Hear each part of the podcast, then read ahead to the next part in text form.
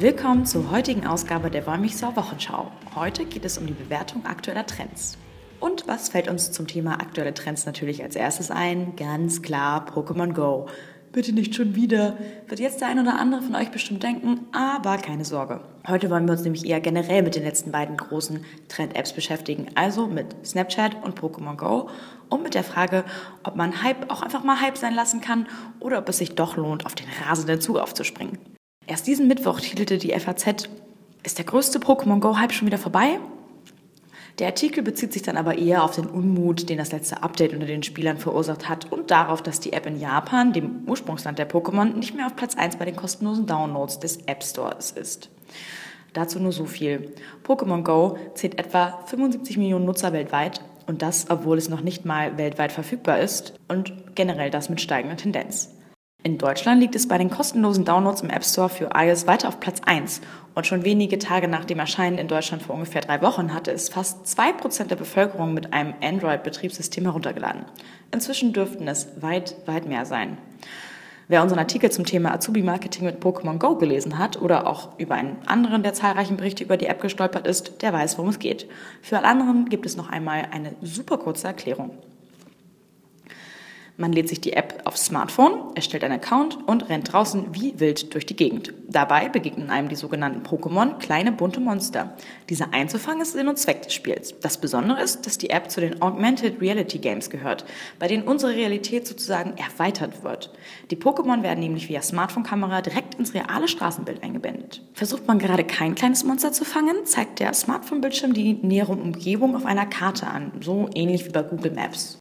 Auf der Karte sind neben der Landschaft, Gebäuden und Straßen vor allem Pokestops zu sehen. An diesen kann man verschiedene Items erhalten und, für Unternehmen ein spannender Punkt, sogenannte Lockmodule andocken, durch die Pokémon in den nächsten 30 Minuten zu diesem Pokestop gelockt werden und so vermehrt auftauchen.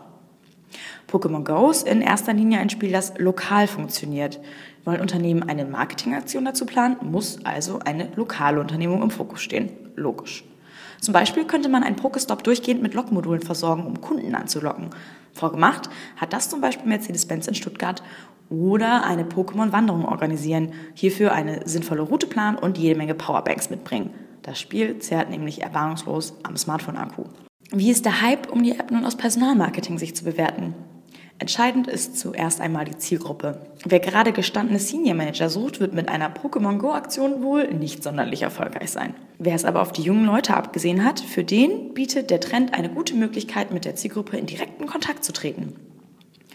Und wie steht es um Snapchat?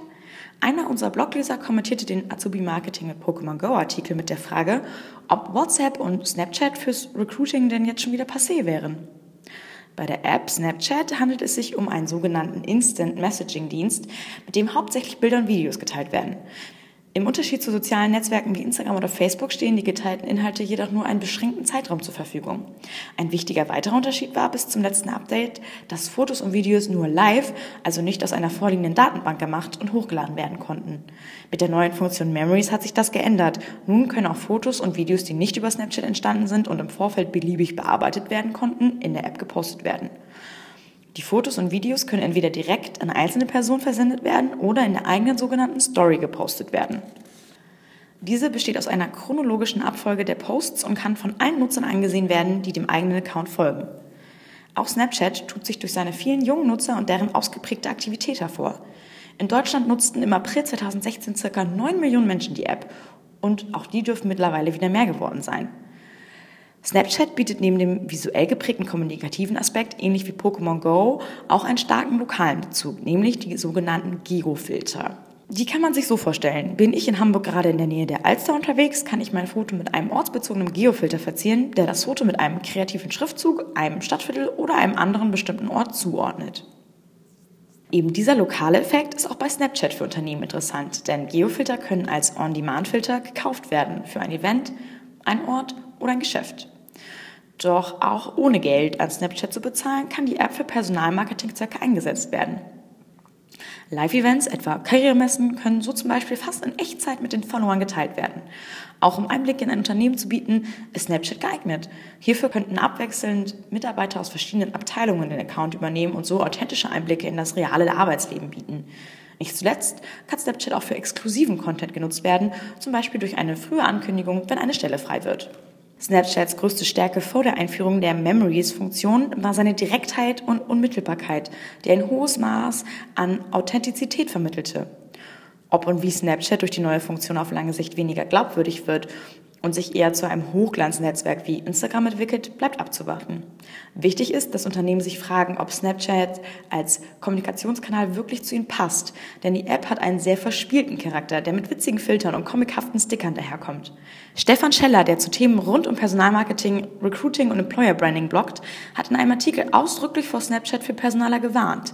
Er glaubt, Personaler sind bei Snapchat vor allem eins, unerwünscht. Die jungen Leute, die man hier als Zielgruppe ansprechen kann, wollen nicht in denselben Netzwerken rumhängen wie ihre Eltern, glaubt er, und könnten sich von aufdringlichem Personalmarketing in ihrem Netzwerk belästigt fühlen. Von der Hand zu weisen ist das nicht.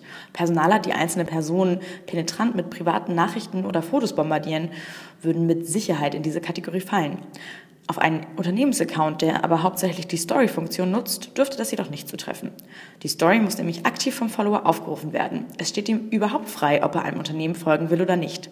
Hier besteht auch ein weiterer großer Unterschied zu Facebook und Instagram, denn bei diesen Netzwerken gibt es vor gesponserten Posts kein Entrinnen. Ja, auch Snapchat ermöglicht Sponsoring, aber eben in einem anderen Konzept.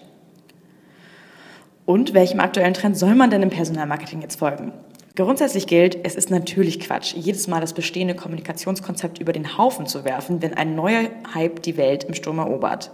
Dass das strategisch einfach keinen Sinn ergibt, dürfte ja wohl eigentlich klar sein.